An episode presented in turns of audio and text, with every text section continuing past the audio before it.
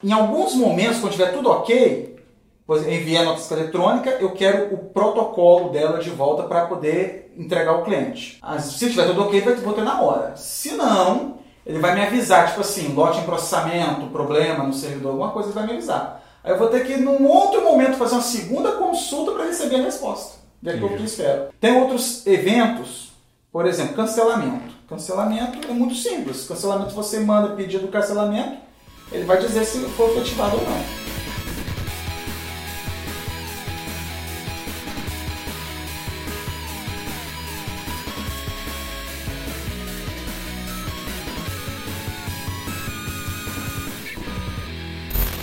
Fala galera, beleza? Sejam muito bem-vindos a mais um episódio do DevCast aqui na DevMedia. Eu sou o Estevão, estou aqui hoje com o Tony e com o Hélio, que vai ser basicamente o autor aqui da nossa conversa, né? E a gente vai tirar as nossas dúvidas com ele com relação à geração do XML, da NFE, certificado, assinatura de nota, como funciona a comunicação com a Cefaz, enfim, um monte de coisa legal que vai abrir o tópico da série que a gente está lançando junto com esse DevCast, que é sobre a nota fiscal eletrônica, não é isso? Tem muita coisa para ver, vamos ver o que a gente vai conseguir revelar nesse DevCast aqui. Bacana. E antes da gente começar, né? Obrigado, Eli, por ter vindo. Eu que é... agradeço a oportunidade. Pô, bacana, uma surpresa. A gente recebeu o primeiro DevCast, a primeira série que a gente está gravando nesse novo formato de receber os nossos amigos, né, os nossos colaboradores. Uhum é, externos, né, vamos dizer assim, para estarem aqui com a gente produzindo conteúdo e tal. Então, está bem animado aí com a novidade. Obrigado. Então vamos lá, o que, que é a nota fiscal eletrônica? Porque, assim, na verdade a única diferença é a palavra eletrônica, né? Porque a nota fiscal é um conceito antiquíssimo, a gente sempre trabalhou com, com essa ideia, né? nas contabilidades do Brasil e tal, e de uns anos para cá a gente teve essa conversão do analógico, vamos dizer assim, para o eletrônico. E o que, que aconteceu de fato? Né? O que, que é, o que, que se tornou a nota fiscal quando ela passou a ser eletrônica, vamos dizer assim? A entrada da nota mesmo, em si a nota fiscal, foi para resolver um problema. Muita gente quer saber, se questiona por que, que não pode fazer só uma impressão no papel branco e entregar ao cliente. O governo ele quer saber quanto você gerou de imposto numa venda, numa transação. Aliás, a nota fiscal não é só para vender Nota fiscal acoberta uma movimentação na mercadoria. Pode ser um brinde, pode ser uma uhum. mercadoria que foi para um museu, foi para um shopping, fazer uma demonstração. Pode ser até uma nota que vai só para o banco, para o banco saber o que vai financiar. Uhum. A nota fiscal ela resolve um requisito que o governo precisa saber para os cofres públicos. A questão é que ela era fraudável, né? Então o governo teve a ideia, aproveitando a tecnologia que estava surgindo, anteriormente ele não ia ter condições de fazer isso, mas com a vinda dos certificados digitais, da criptografia, das tecnologias de web services. Então ele teve a ideia de converter a nota que só era vista em papel para o modelo digital. Em falando em tecnologia, é o XML em si, com as especificações e a estrutura que o governo determina. E ali vai as informações do produto, da operação que está sendo realizada e também os impostos que estão sendo apurados. Então a nota fiscal eletrônica, ela é uma versão em arquivo do que era em papel? Não, ela é mais do que isso, né? Ela é uma versão digital do que era em papel, mas ao mesmo tempo ela é uma versão homologada pelo governo. O governo ele tem a ciência daquele, da existência daquele arquivo e ele aprovou a existência daquele arquivo. Diferente do que podia fazer no passado, você fazia em papel, usava a mesma nota fiscal para cobertar 10 mercadorias diferentes. Uhum. Agora não. Agora o governo você faz, o governo ele visualiza o que você fez, aprova, fica ali um certificado digital seu dizendo quem é o autor daquilo ali, e o governo tem até a liberdade de dizer se você pode ou não vender também. Ele pode bloquear a sua venda quando você vai fazer. Então, uhum. aquilo ali tem, tem, além de ser um formato digital, tem todo o, o lastro do governo ali, da, uhum. das decisões do governo. Pô, interessante. Deve ter sido um projeto, porra, gigante, né, cara? Sim, sim. Da concepção sim. dele e tal.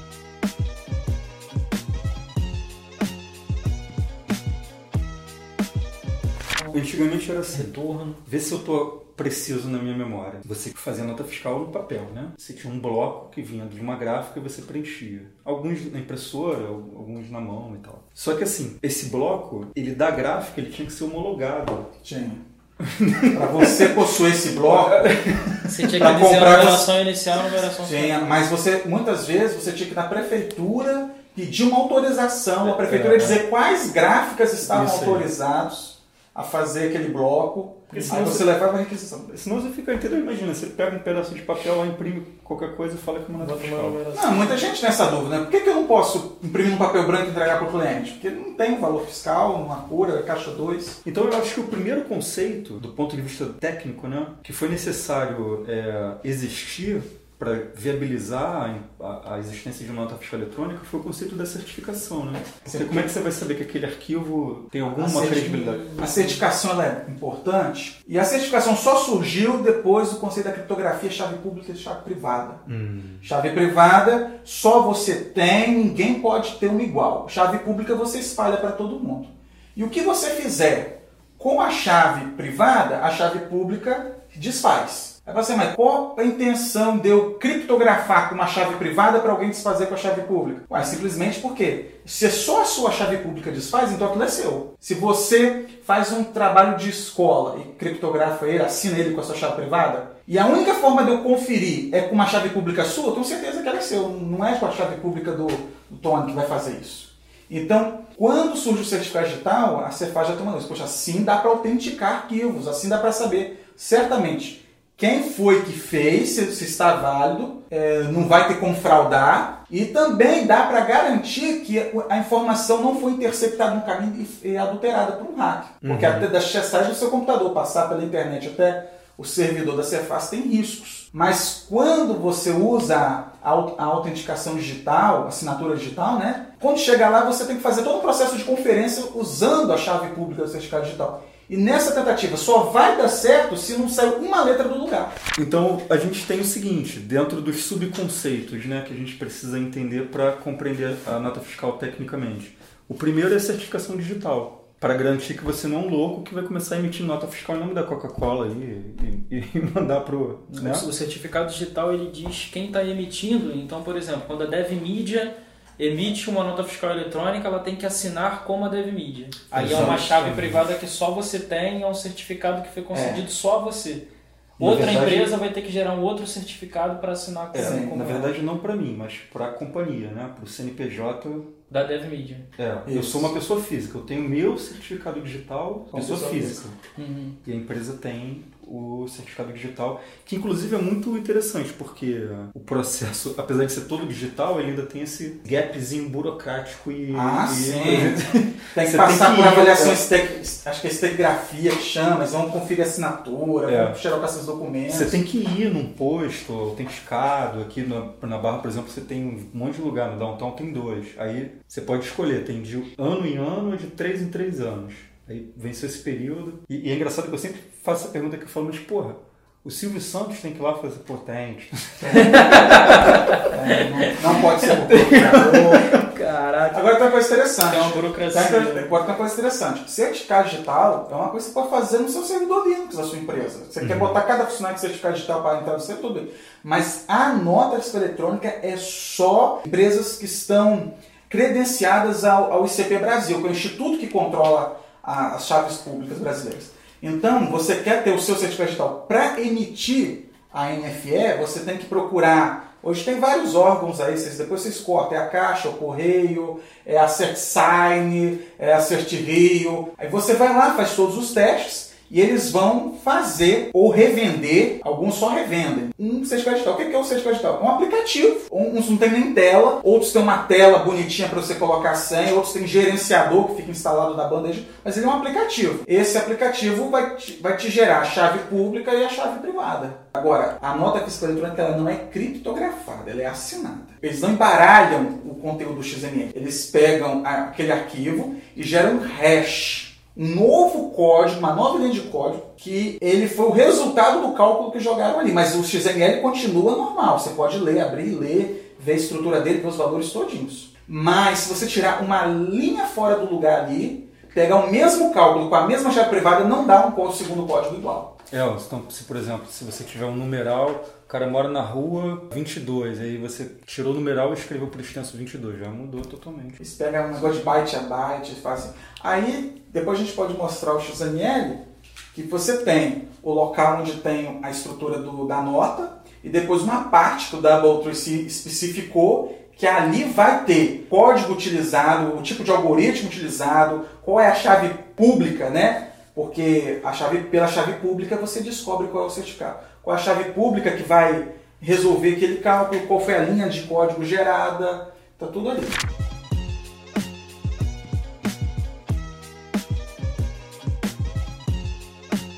voltando um pouco, né, como o arquivo XML ele é uma conversão da nota fiscal analógica, uhum. então basicamente você tem que gerar o XML seguindo os campos que você preenchia antes, que você informava antes na nota fiscal. Esses campos é uma coisa que cada, cada empresa tem que estudar, tem que entender, porque cada atividade de negócio faz com que a nota fiscal tenha campos diferentes, propriedades diferentes. Por exemplo, se você está vendendo uma coisa que tem peso, produto que tem peso, você tem que informar Sim. algum atributo lá qual é o peso do mercadoria. Sim. Aí é uma coisa que entra muito mais. Essa primeira fase, você acaba bebendo muito mais da área contábil do que da área técnica, né? Sim, sim. Porque, Isso porra, daí é uma. Quem trabalha com automação comercial. É, é... Acaba virando. Ah, uma, uma vez uma vez eu estava num, curso, aí uma pessoa, quando eu comentei alguma coisa de contabilidade, você falou assim, olha, a nossa empresa, o que é contábil não é nada com a gente. Eu falei, ah, não sei nem como é que vocês programam então. Porque, não, a gente bota o campo, o cara se vira. Como? O que vocês vão fazer com aquele campo se vocês não sabem contabilidade? É, e tem umas coisas bem sutis, porque tem campos que mudam o valor esperado dependendo do contexto. Por exemplo, tem um campo que eu não lembro agora exatamente a sigla, mas talvez o Hélio lembre, que você precisa informar o seguinte ele tem lá um, um range de códigos é, que designam a atividade que você está vendendo, mas é assim: se você está vendendo para um cliente que mora no mesmo estado onde a tua empresa está localizada, então esse código vai começar, não lembro exatamente, mas acho que é assim: ele vai começar com 5 é, mil. Mas se, esse cara mora, se esse cara mora em outro lugar, esse código vai começar com 6 mil. Ou seja, a gente que está sempre preocupado com erros né, potenciais, olha a sensibilidade para erro desse negócio. Você sabe o que, que já me falaram? Isso daí. Porra. Isso daí é resquício, me falaram que isso é resquício da, de época de linguagem ah. de programação que não tinha banco de dados com integridade referencial. Hum, não tinha uma tabela de referência. Não, não, não vai longe não. Uma vez estava numa prefeitura e cara, os caras estavam programando assim. Tinha um, o, o sistema de integridade referencial deles era pela posição do número. Então, o, tinha número 1, 1. Então, todo mundo que tinha 1, 1 era filho do registro que, começa, que começava com 1. Uhum. Então, você tinha o registro 1, era o registro pai. 1, 1 era registro filho. 1, 1 era filho, era neto. Não tinha uma chave estrangeira para dizer que aquele ali era do, do registro de cima. Não tinha. É multidimensional, à frente do tempo. É. Sim. é. É, então, o que acontece? Teu sistema precisa entender um pouco da parte contábil para poder Sim. fazer as validações back-end correlatas ao que você está oferecendo. Então, o primeiro passo é gerar o arquivo, depois você assina o arquivo.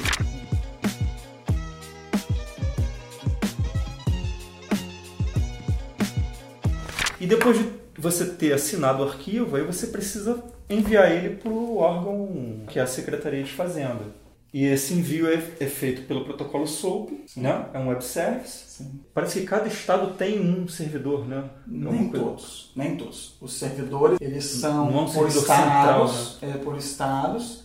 Temos um central, que é a Cefaz Ambiente Nacional. Hum.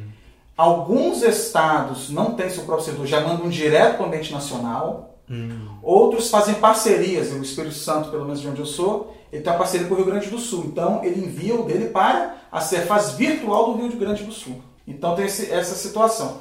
É, algumas notas é, fiscais eletrônicas, você consultar na minha, na minha Cefaz, eu acho. Se eu for consultar em outra unidade, outro site da, de outro estado, não acho. Mas uhum. se eu for no ambiente nacional, está lá. Uhum. Então, é, é a forma de integração. Isso também é para a questão de que se todo estado fosse obrigado a ter um, no dia que aquele estado saísse do ar, por algum motivo, aquele servidor, ninguém ia conseguir tirar nota naquele estado. Então você tem uma integração com o ambiente nacional, você, que se cai um servidor de um estado, você manda para o servidor nacional, em contingência.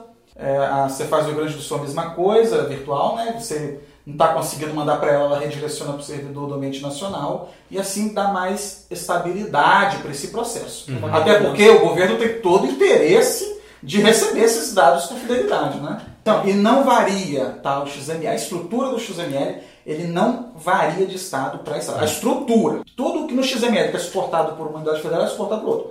O que vai variar é o conteúdo de campos. Uhum. Então, se você tem um campo de imposto, talvez para um estado não seja a mesma informação que você enviaria em outro. Uhum. Você tem códigos de operação que talvez num estado se trabalhe de uma forma e em outros não seja da mesma forma, porque é legislação. Né? Legislação do estado decidiu assim. Muda, muda, muda. A gente estava conversando que parece que tem uns que retornam logo assim que você envia já te dá um resultado e tem outros que não dão um resultado na hora, né? Você precisa é, consultar você... depois.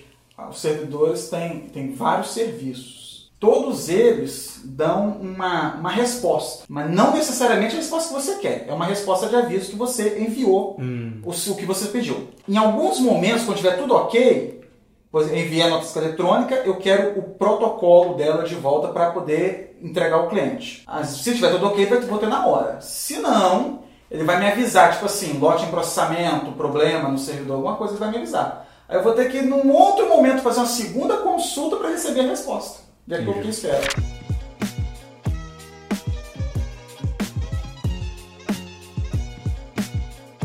Tem outros eventos, por exemplo, cancelamento. Cancelamento é muito simples. Cancelamento, você manda pedido de cancelamento, ele vai dizer se foi efetivado ou não. Você não precisa fazer uma segunda consulta. Nesse caso é muito simples. Mas a principal, que é a de nota, tem, tem que se atentar a esse detalhe. Entendi. Imagine um período em que está tendo muitas vendas de Natal. É comum que esteja uma fila de processamento muito grande dos servidores. Black Friday. Isso, isso. Então você vai vender, talvez na, vai voltar na hora assim, ó, a mensagem mais comum e genérica é lote em processamento. Aí você já se atenta, ó, mais tarde eu vou ter que consultar de novo para recuperar o número do protocolo, saber se ela foi validada ou não. E às vezes volta na hora os erros também.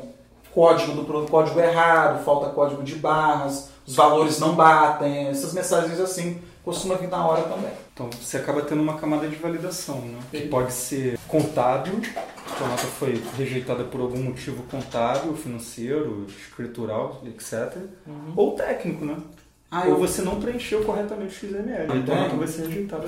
Que como você tem os esquemas XMLs para baixar no site do governo, você valida uma certa nível de validação você pode fazer no seu computador. Tá? A estrutura do arquivo está correta, se alguns valores são aceitos porque a linguagem XML permite definir essas, essas restrições de regrinhas de negócio. Então, um certo nível vai.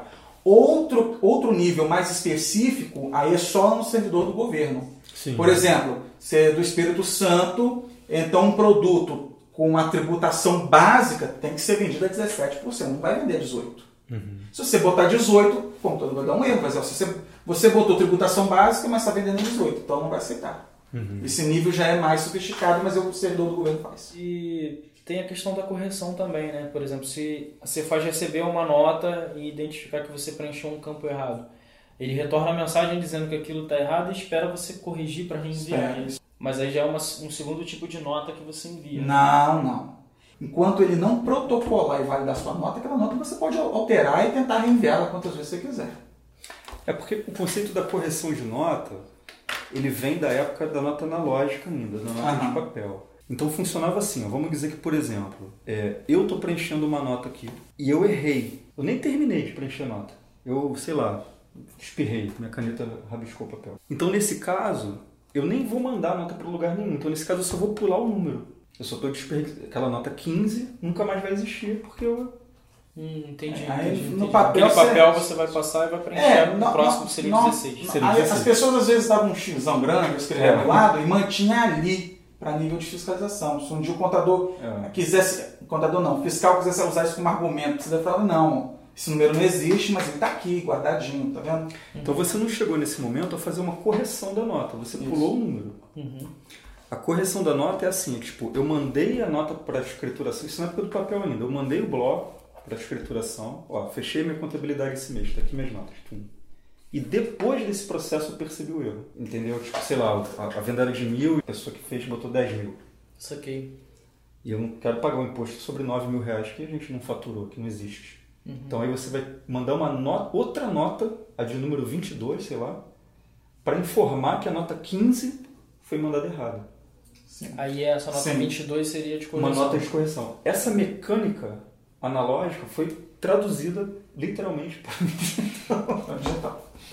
Então, então você tem as situações assim, ó, você tem as seguintes situações. Você errou, mas a nota não foi validada nessa fase. Você pode corrigir, porque é código, é, é digital. Corrige ali e manda de novo. Certo.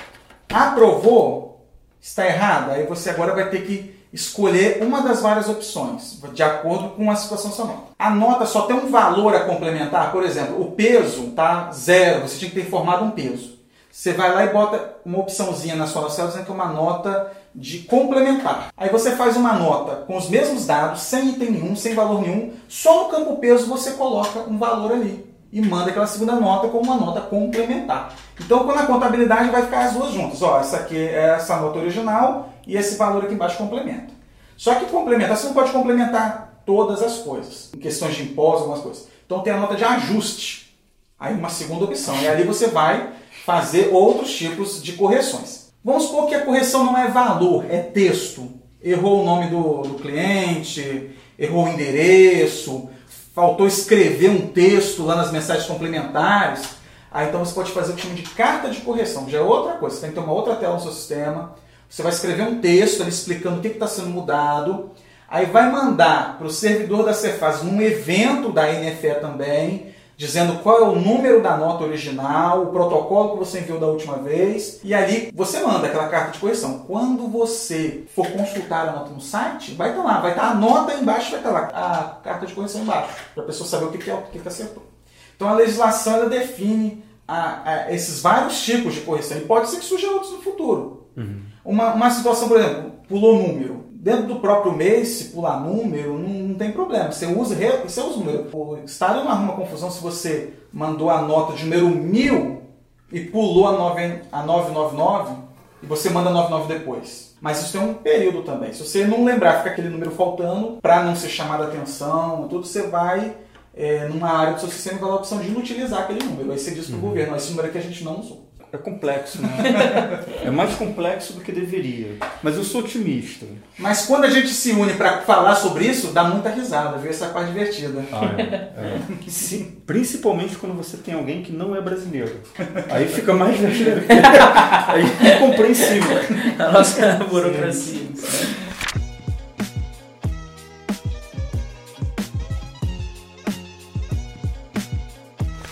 Último, acho que tem a dúvida sempre, né? questão do custo, por exemplo. Enquanto eu estou aprendendo a trabalhar com a nota fiscal eletrônica, estou gerando ali os meus testes, eu pago por isso, eu tenho um ambiente onde eu posso fazer isso gratuitamente, validar na Cefaz, enfim. Você que vai desenvolver, começar a desenvolver nota eletrônica, você precisa de ter um acesso ao servidor do governo. E você só vai ter se você tiver como se credenciar como uma empresa que é contribuinte do ICMS. Você tem que abrir uma empresa que, que possa se credenciar no Estado para ter acesso ao NFE, ou pedir um amigo que te empreste o certificado dele e você possa usar a conta dele. Aí, para não misturar os seus testes com o oficial desse amigo, vamos supor o segundo caso. Então, o Tony, vamos supor que ele vende café, um grande comerciante de café, e eu falo, oh, Tony, eu estou desenvolvendo um sistema eu preciso que você me ajude aí.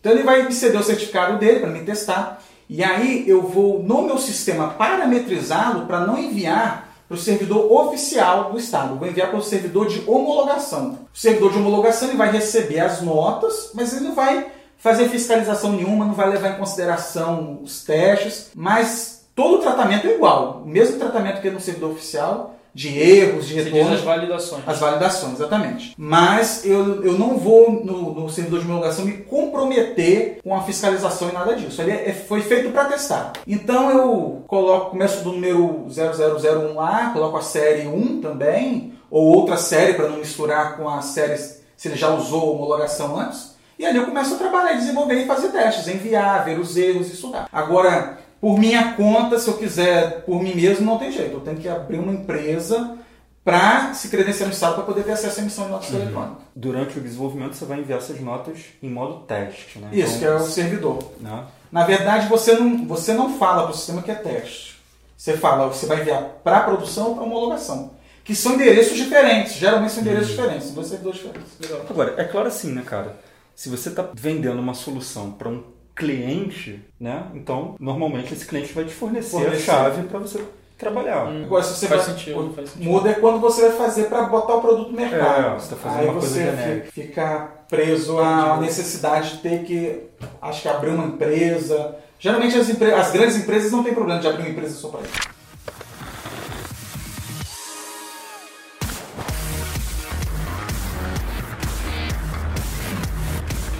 Nessa série, a gente tem curso, projeto, um monte de conteúdo mostrando a nota fiscal eletrônica na prática. Uhum. Coisa bem voltada para a NFE. Então... É. No curso que o Hélio preparou, que está sensacional, o Hélio usou, utilizou o Delphi uhum. como linguagem de programação. Linguagem de programação e o ACBR como framework para integrar todas essas questões, o processo de criação XML, assinatura, conexão para o servidor Tudinho, porque o, o, a CBR ele já incorpora os endereços todos que você faz fornece, os esquemas, ele já foi feito todo para é, gerenciar todo o ciclo do da NFE. Pô, bacaníssimo. Isso. E o, a CBR é uma solução que eu consigo utilizar ela sem custo ou não? Sem custo. E quem sabe futuramente ela já vai estar incorporado no, no GetIt do Delphi no futuro. Puta, legal. Cara. Aí vai só com um cliquezinho vai fazer o download e instala tudo. É, tem gente que acha que ela só serve para fazer inferno. Ela faz, ela assina, ela manda para ser fase indicada. E tem uma bateria de componentes também para acompanhar o pós-ciclo, né? Gerar os SPED, gerar as integras, uhum. consultar nos web services de códigos do governo, NCM, que é o código do Mercosul, CEP, vai por aí fora. Então já economiza aí uns 40%. Sim, né, sim, sim, talvez sim. até mais. Não sei. Sim, porque o Delphi ele evoluiu bem a linguagem de programação. Então, hoje no Delphi Berlim ou, ou Tóquio, pode fazer tranquilamente sem o ACBR, mais fácil do que faria do Delphi 7. Mas o que, que o framework do ACBR faz? Só encapsula essas tecnologias que o Delphi já tem para facilitar, fica mais interativo com o programador. Uhum. Por vez do programador ter que pegar aquela classe toda, com a descrição toda em inglês e passo a passo ali, no, no CBR com os comandos assinar, validar, enviar já resolveu o problema.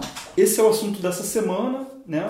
A gente vai contar aí com o apoio do, do Hélio, né, da nossa parceria, para a gente trazer esse assunto mais vezes. É um assunto que ele parece menos interessante à primeira vista, mas como você falou, é um universo totalmente vasto, vasto para a gente desenvolver e ganhar dinheiro também como programadores, ah. né? Eu espero que o público goste da, do assunto dessa semana, o conteúdo está sensacional, a tecnologia que a gente está entregando está nota mil. Obrigado, Hélio, obrigado, Estevam. Eu que agradeço. Valeu. E a gente vai estar tá aí agora online para responder dúvida, para trocar ideia, para fazer tudo. Isso aí. Se curtiu o tema, deixa um like, né? Pra gente falar mais de informação comercial por aqui. Até o próximo DevCast. Um abraço. Um abraço. Had no need to fight.